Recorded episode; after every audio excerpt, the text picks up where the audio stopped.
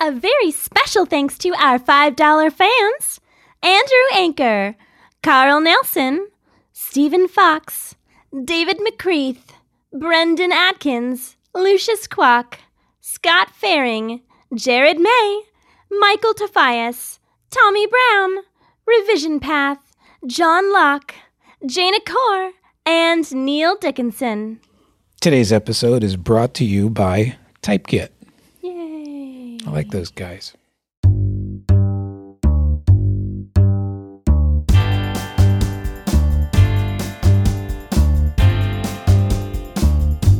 You are listening to Let's Make Mistakes with Mike Monteiro. And Jessie Char. Do we usually do that intro? I don't think we do. I think usually we have like a third person, and so uh, we're both uh, pretty concerned with who is going to be introducing that person, and we forget who we are. We sometimes have a third person. Yeah. I'm exhausted. Oh my god.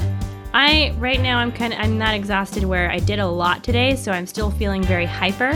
But the second I'm done with this, I'm going to go home and I'm going to collapse and probably sleep for what will what I would like to do for 3 days, but then I'll wake up again early tomorrow and work very hard.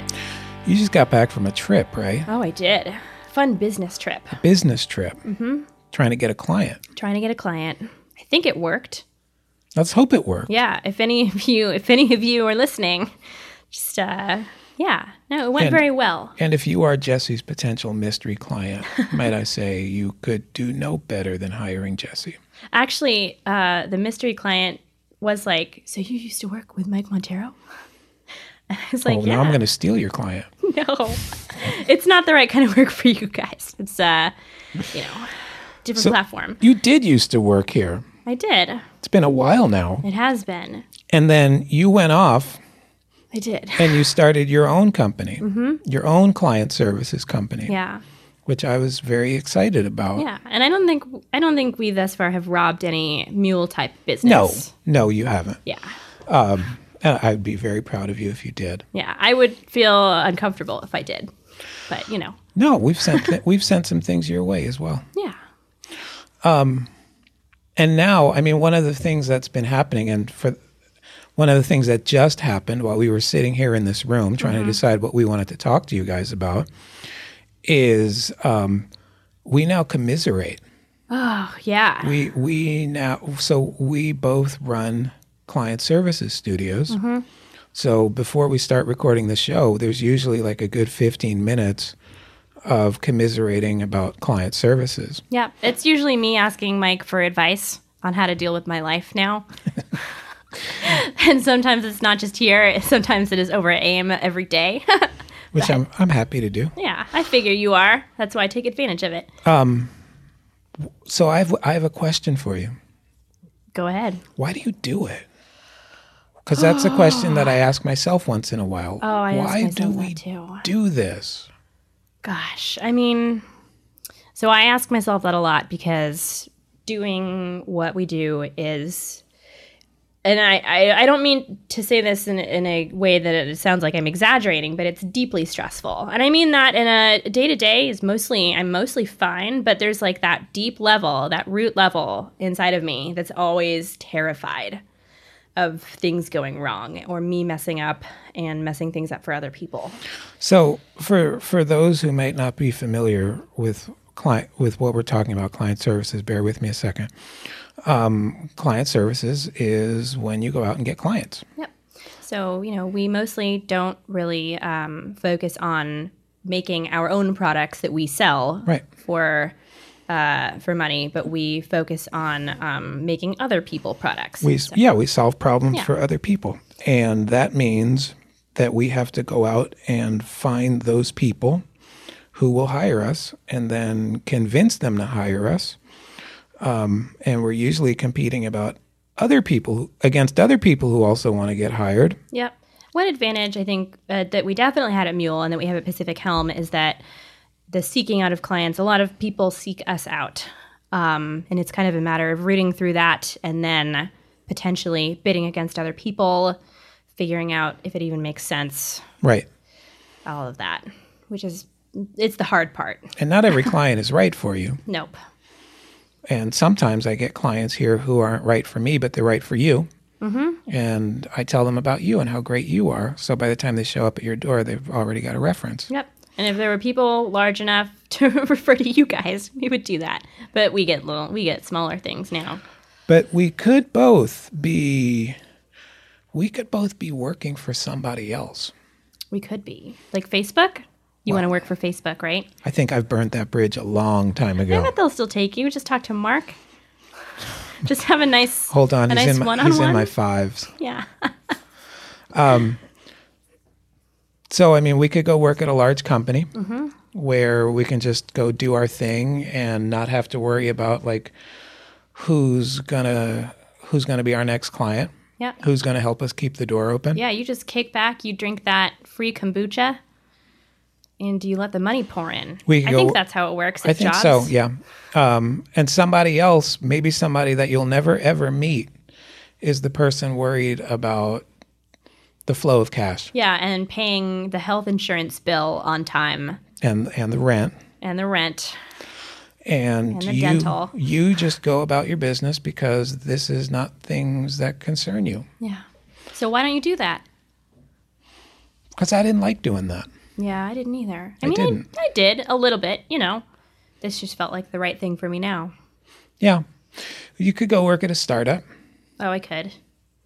I don't know if it's. I mean, I was gonna say I don't know if any of them would want me. I mean, I'm a little bit more confident about my person than that. Um, I'm sure you could look here. Let's do this. All right. If you uh, if you're looking to hire Jessie Char and you're listening to this podcast and you work at a startup, uh, just tweet about it as soon as you hear this. Probably, I'm not looking. I'm not looking, but I'm curious. I mean, aren't you always curious? I'm always curious. We just saw. We just saw. Uh, that what is that? Texting WhatsApp. WhatsApp just got bought WhatsApp, for 19 billion dollars. which I, I which I had never heard of. Yeah. Well, I think that we're in that special case where we are the small demographic who doesn't use it because Right. we have iMessage. Right, and then I went. I um, I went and found out about it, and it turns out it has this this incredibly huge international audience, Mm-hmm. uh, and that's what they're for. Yeah. Um, Is for enabling international messaging. Yeah. Um, so it makes total sense. Uh, Nineteen billion does not make sense. That's I. That's an insane amount of money. I worked at Mule when the Instagram deal went through. And I, remember just that. remember all of us being flabbergasted Yep. about that. And at the time, we worked like half a block away from the Instagram office where they had like 10 or 11 employees. And I saw them all at lunch that day, the day that the, uh, the announcement happened. And just like, I don't know, a billion dollars. It's so funny because, like, you know, you see people kind of griping on Twitter being like, oh, they sold out. Like, put that in perspective a billion dollars like if some if some sort of like a wizard were to come to you to your door and be like mike for one billion like we'll pay for your son's college and his son's college and his son's college your whole family forever will be okay all you have to do is ride this horrible bus down to palo alto five days a week for two Done. years done I mean, done. Right? Let's be honest. yeah Um, it's magic I mean, you had me at my son's college yeah because that's you know that's something that as a parent I worry about. yeah So knowing that I would never have to worry about that, Mm-hmm. and that it would cost me maybe three years or two or three years Mm-hmm. of working for somebody, and my like you you do anything for your kids, Yeah. I mean, my kids don't exist, so all that money goes to me. sure. And, you know, uh, my kids are just, you know, my living room, my kitchen, my bedroom, my hallway. Oh, I'd probably get a better apartment, let's be honest. and Brad and Clarko Oh, and those kids. yeah. My other kids. Your other It's kids. True. It's true. Have to buy them a yacht or whatever. Oh, they would demand it. I would think. I heard that Google or Facebook or probably Google was like testing out like a like a boat a boat shuttle. Or thinking about doing a boat shuttle instead of a bus shuttle. Yeah, I think that that is delightful. That sounds delightful. I like boats. I like boats. I don't know. None of this makes sense. None of this makes much sense to me anymore. It doesn't. be honest It doesn't to me either. I don't like. What also doesn't make sense to me is that Bitcoin just imploded. Well, no, I'm sorry. It makes sense to me that Bitcoin imploded. It didn't make sense to me that there was a thing to implode. I you know when you say Bitcoin, I think of Mario jumping up and down on shit and coins Yeah. flying around. Yeah, Bitcoins. yeah. Um, uh, did you hear about the news about Mount Gox? And I you know I saw I saw it. I saw people talking about it on Twitter. I saw that it was related to Bitcoin, and I like whatever. I Yeah. don't really care. The most I, the most research I've done on Bitcoin was there's a Good Wife episode called Bitcoin for Dummies, and I watched that. oh. I need that. Should watch it. Yeah, because all I understand that it's a an alternate currency that's just made up of data on a computer, which I understand that our U.S. currency is also data on a computer. Uh, but somebody like hacked Mount Gox, the largest Bitcoin trade. Obviously, I'm stumbling over each word that I say, and like stole all of their bitcoins, and they didn't realize it. But that's just so weird to me. It's like an Ocean's Eleven type thing, except on a computer, and they brought down a company, and now Bitcoin is dying. I don't know. Have you read uh, Ready Player One? No. You should. It's great. Mm-hmm. It's um, it's about uh, lot lots of like retro '80s video games and music and movies and stuff. Mm-hmm. Um, but it's about this guy who does stuff in a virtual reality world and Mm-hmm. like fights the man, and it's pretty good. All right. But this whole thing sounds like a subplot from that book. Yeah, I mean Mount Gox. I don't know if you're aware. Mount Gox. Mount Gox stands for. Do you know what it stands for? I have no idea. So Mount Gox is around before Bitcoin. It predates Bitcoin. It used to be an exchange for something else, something that you may have heard of, the Magic the Gathering online exchange. Okay, none of this makes any sense to me anymore. You know those cards None. I where I- you pretend to be yeah, a I remember wizard with pieces of paper? yeah, Yeah, and like pebbles. I don't know how it works. pebbles. I, I played Pokemon, and that had pebbles in it. I don't know. So back to work. back to work. Client services, Client Jessie. services. Why do we do it? The most difficult, the rockiest of all paths. It is the rockiest of all paths because we are current, like, we are constantly, I don't know what the right analogy would be. We're carving our own path out and we're trying to, like, pave it at the same time or something like that. you know what? It's it's like it's like you're building a railroad, Mm-hmm. or and you're you're taking the the what do you call them? The big wooden studs Uh, the that trees? the railroad ties. Oh, It's like yeah. you're moving the railroad ties that the, that the train just went over. You're running them from the back of the train to the front of the train really quickly. Yeah, and like you're cutting down the trees in front of you to make more of them Right. at the same time, and there's a train approaching, and you'll die. Except the, Sounds on- so the the only the only track that exists Mm-hmm. is just barely bigger than the train itself because you're constantly moving it from the back to the front again. Yeah, and so then can go. and then like once a day, people are like, "Can you get snacks?" I'm pretty sure there's a there's a Bugs Bunny cartoon that has that, and Surely. there's probably an animated. I Surely. hope there's an animated GIF of Yeah. that scene. So then I guess selling out is like the equivalent of getting one of those big black dots and just creating a tunnel, Yeah. like an easy tunnel. Why don't we do that? Well, I still like what I do, even though I am. Are you putting your company up for sale on the podcast? Uh, if anybody would like, is interested in purchasing Mule Design Studio, Wait, that's not your company. That's my Mike. company. Tweet Mike. You, You did it to wait, me. You, You can't sell me out. You can't sell my company. You sold me out to startups. We can sell each other out. It's fine. It's just a little give and take. All right, we each get a five percent commission on each other's company. Okay. Wait a minute. I'm going to regret that. Yeah, you're bigger. This works out for me. Anyway. Uh, why are we still doing it for the joy of the work? You know, I I on good days I do it because I get to meet all of these new people. I don't work with the same people for years and years. I work with different groups of people for a few months. And we go in and we meet them and they do something interesting. And it's something that you know i know i, I, I don't know that much about when i get there. Mm-hmm. so it's cool to to to find out about this new thing they do. Yep. and then to you know up, apply your expertise and help them do it better. And and you know they're they're all, they're very grateful at the end if if you don't screw it up um, and you you just you feel like you you made somebody's life a little better Yep. and by extension the people who are using their product are going to have a better experience with that so you made their lives a little better mm-hmm.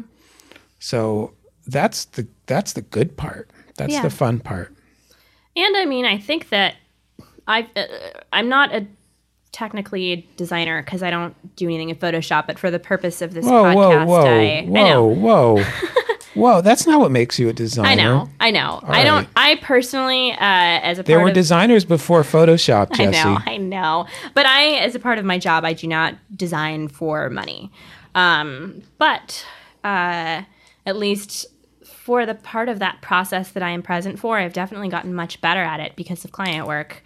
Because you have to work with so many different kinds of people. And now I feel like if I were to go and take my skills to somebody else, whether it's another company far off in the future or my next client, um, I just know so much more than I did a year ago, than I did three years ago.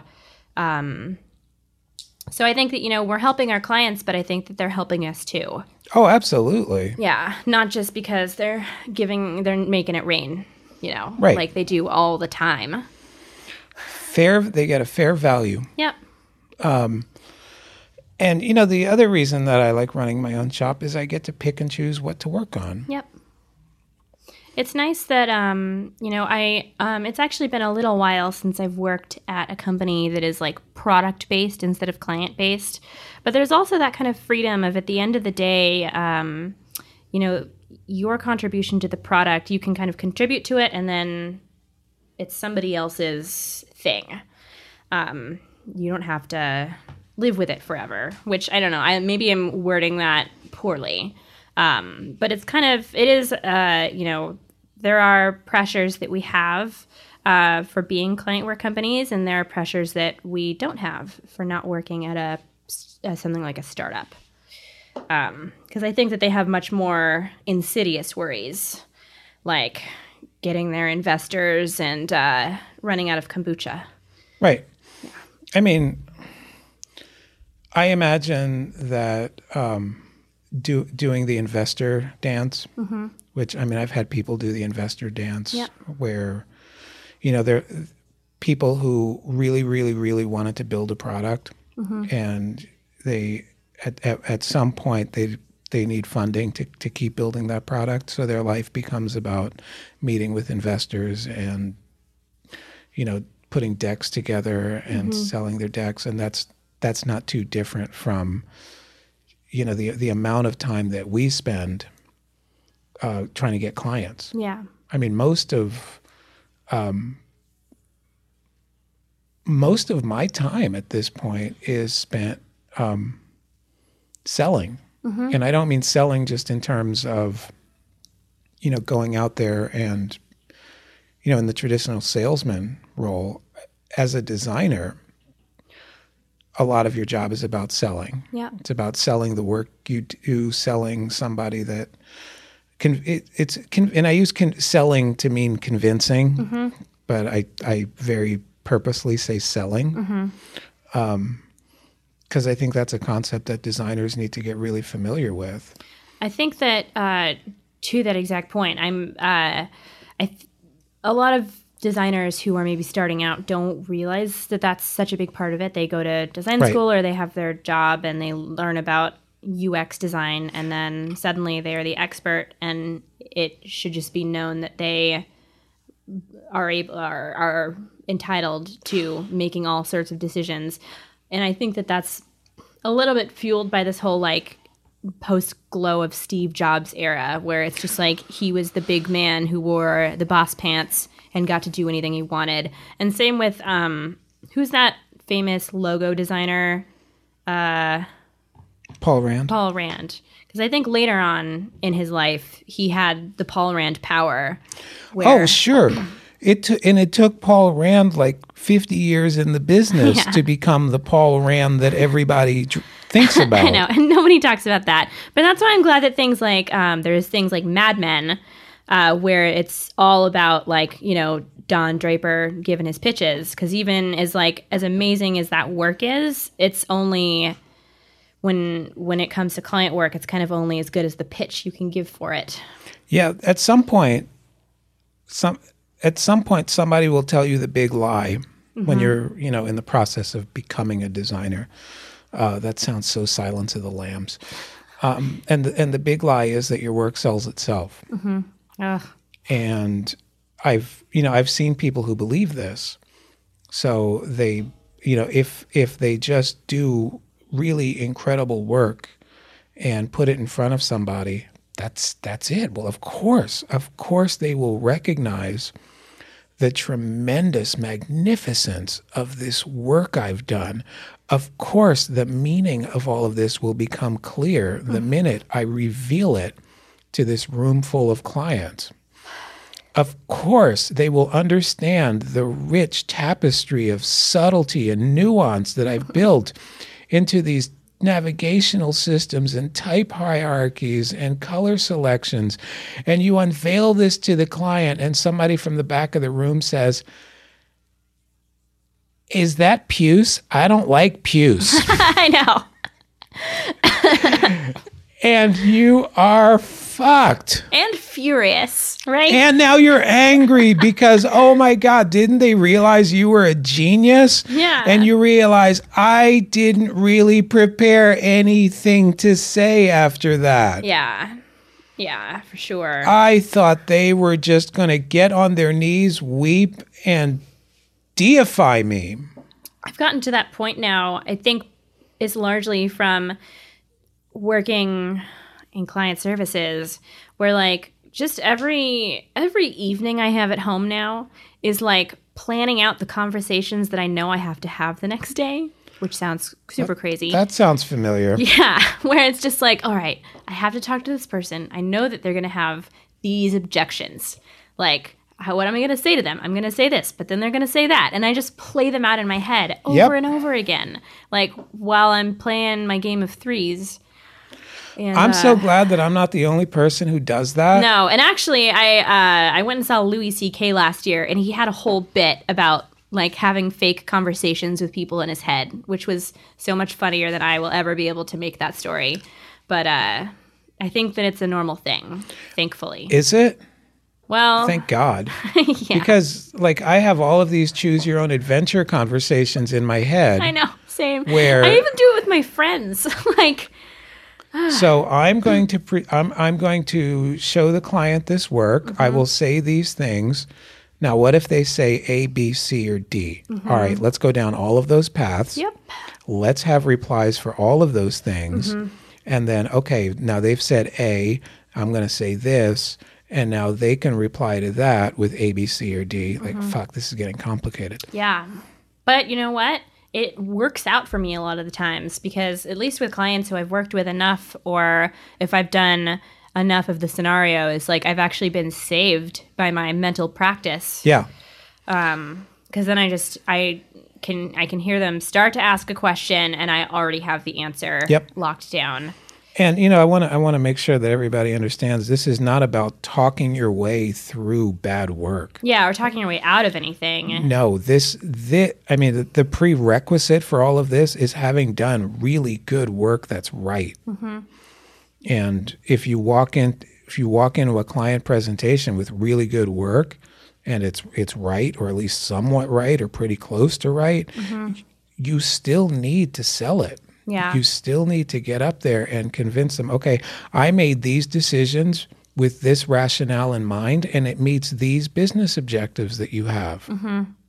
Yeah, and I mean the other thing is like there are just so many things that um, we in the design community kind of embrace as fact uh, and obvious things like for I'm trying to think of like a, an actual example that's happened to us before. We had a, a branding guideline that said uh, do, not to use a tagline underneath their logo, and they wanted to use a tagline, and it's just like, oh, well, wait, why would you? No, you don't use a tagline there because of this, and then they had this other reason, and then it's just like, God, I don't, I'm not prepared to explain to you why I think that this is wrong, and uh, and that's a tough position to be in because then I don't know. Then it looks like you're just making stuff up.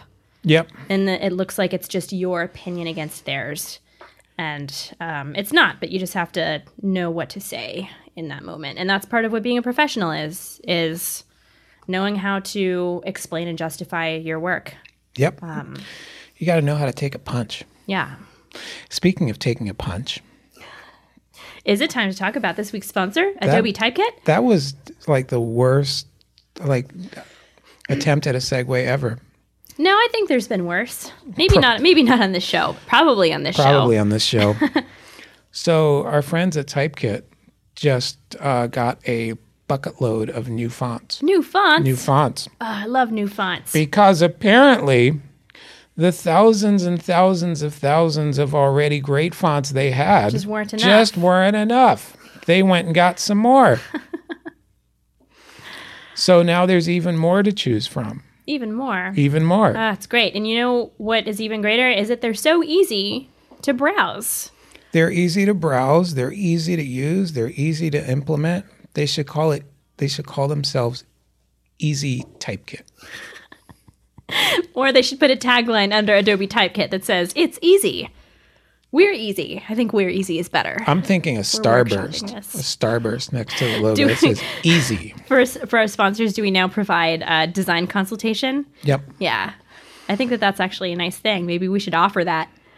So Typekit works with quality foundry partners to bring you a stunning collection of fonts and and let me reiterate, an even bigger stunning collection of fonts for use in desktop applications and on your website. Did you know this that you can you can you can use them on your desktop now?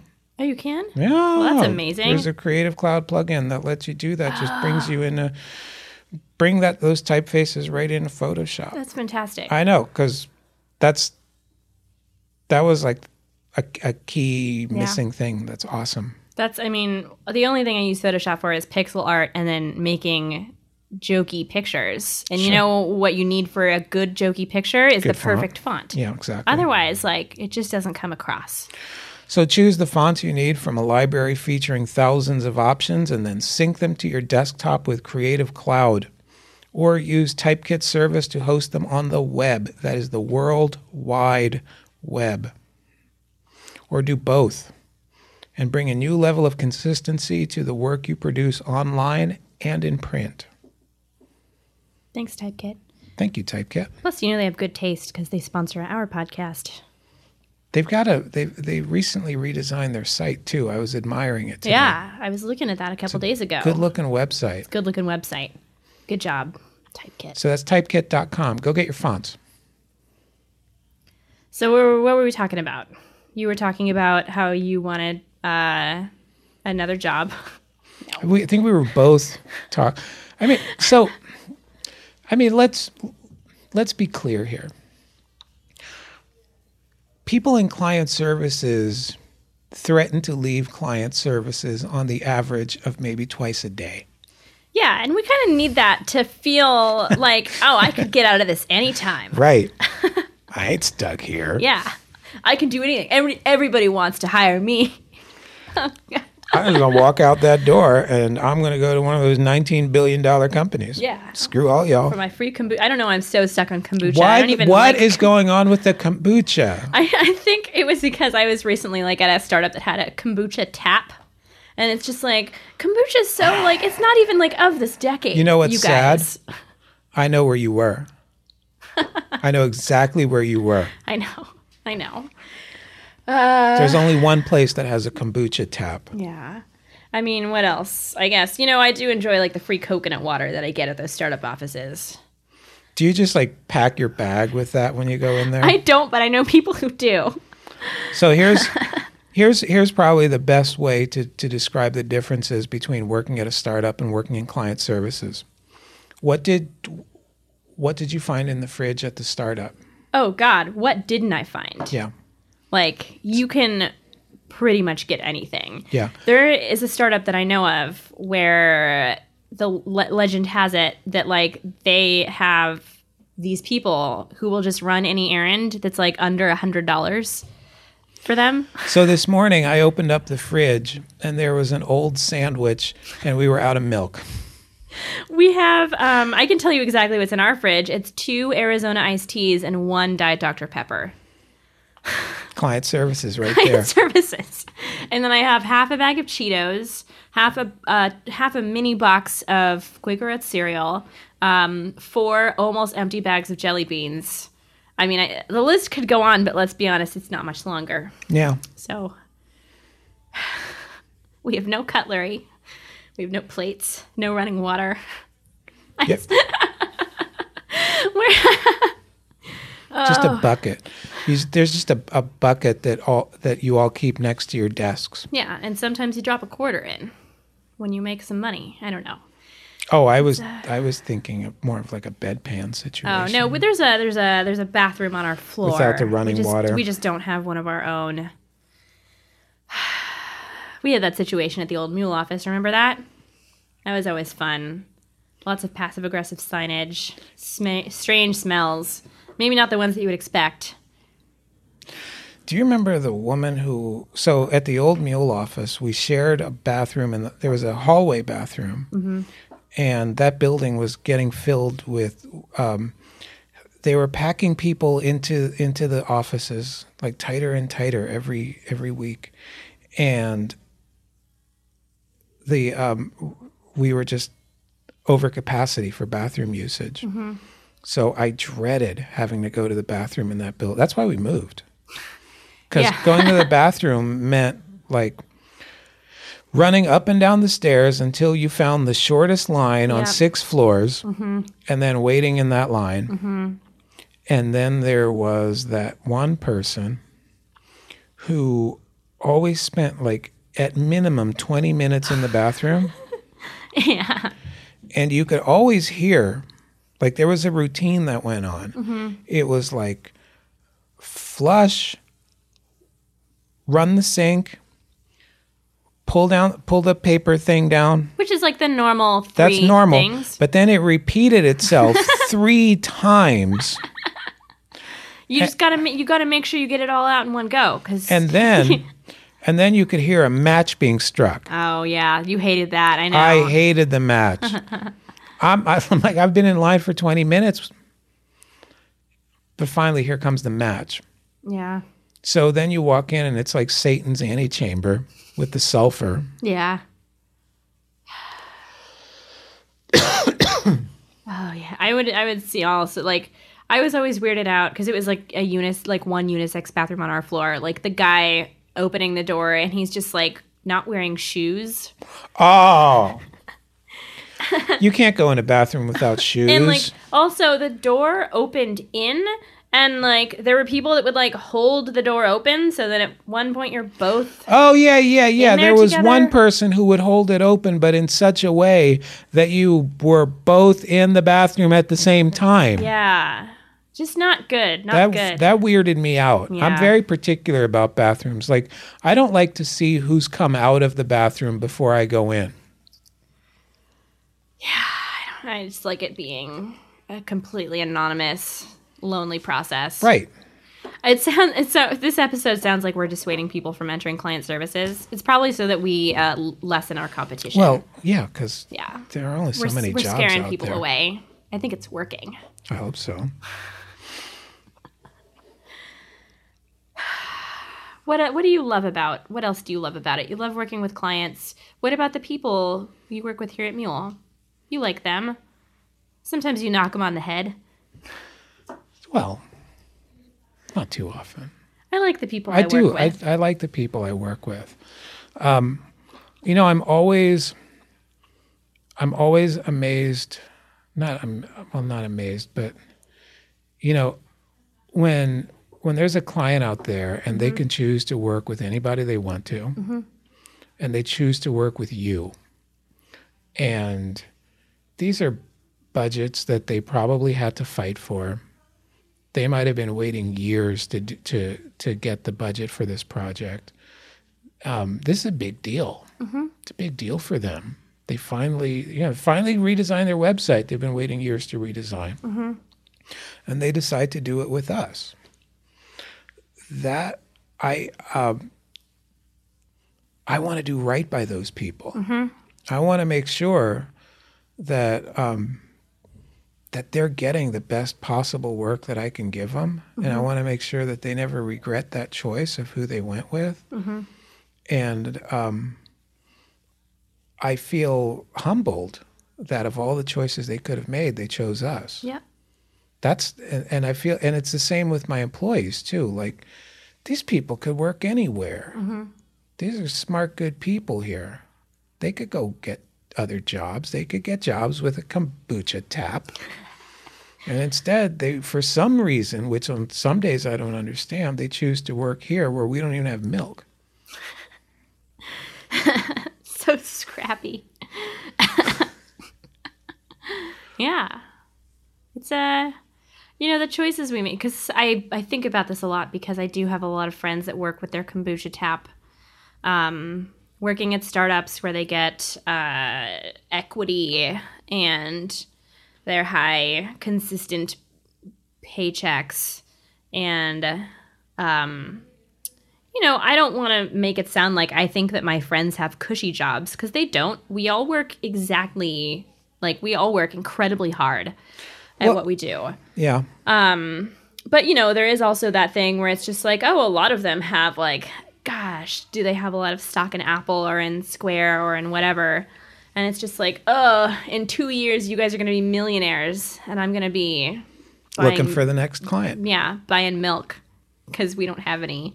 Um, and sometimes I think about like, gosh, you know, why didn't I do that? And then it's like, well, I made that choice for a reason, um, and I'm doing this for a reason, and I, I have to have more faith in this choice that I've made and this decision that I've made, and not think of it as like a step down, but I think of it as like a step up from that. Some days it's easier to remember why we made that choice than others. for sure. Because you think about like you know maybe you have more money, but I have mm, you know kind of more control, and that's worth a lot. I forget how much that kind of creative control over my life is worth, um, especially in the grander scheme of people and their lives in this world. I'm pretty lucky. You're pretty lucky. We can do a lot. We have a lot of power. We can influence things. That's nice. I Sometimes. suppose. But I also want to Milk would tap. be good too. I know. I How that- do you have both? I think the title for this episode is is um, Mike and Jessie sell out, Or just Mike and Jessie or Mike and Jessie sale? try to sell out. Yeah.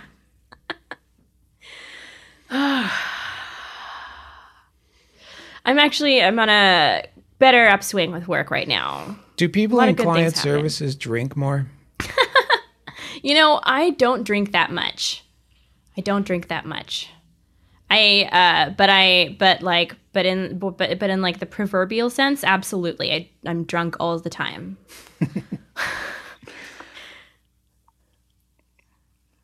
I think that's a wrap Yeah. because I think we should go drink now. I just need to go fall asleep. I'm going to fall asleep. I'm going to wake up for next week's episode. All right. Do we have a guest next week? Not that I know of. Maybe we can scare one up. Yeah. Yes. Thank you for listening to Mike and Jessie's sad attempt at convincing themselves they shouldn't have sold out. We promise, we promise that we will have a super upbeat episode next week. Just like so disgustingly sugary that you will just want to close your computer and throw it out the window. Because we're going to be so happy and so energetic. That's that's not a promise. That's uh that's just a that's an empty promise. All right. Yeah. All right. We'll see you all later. Bye everybody.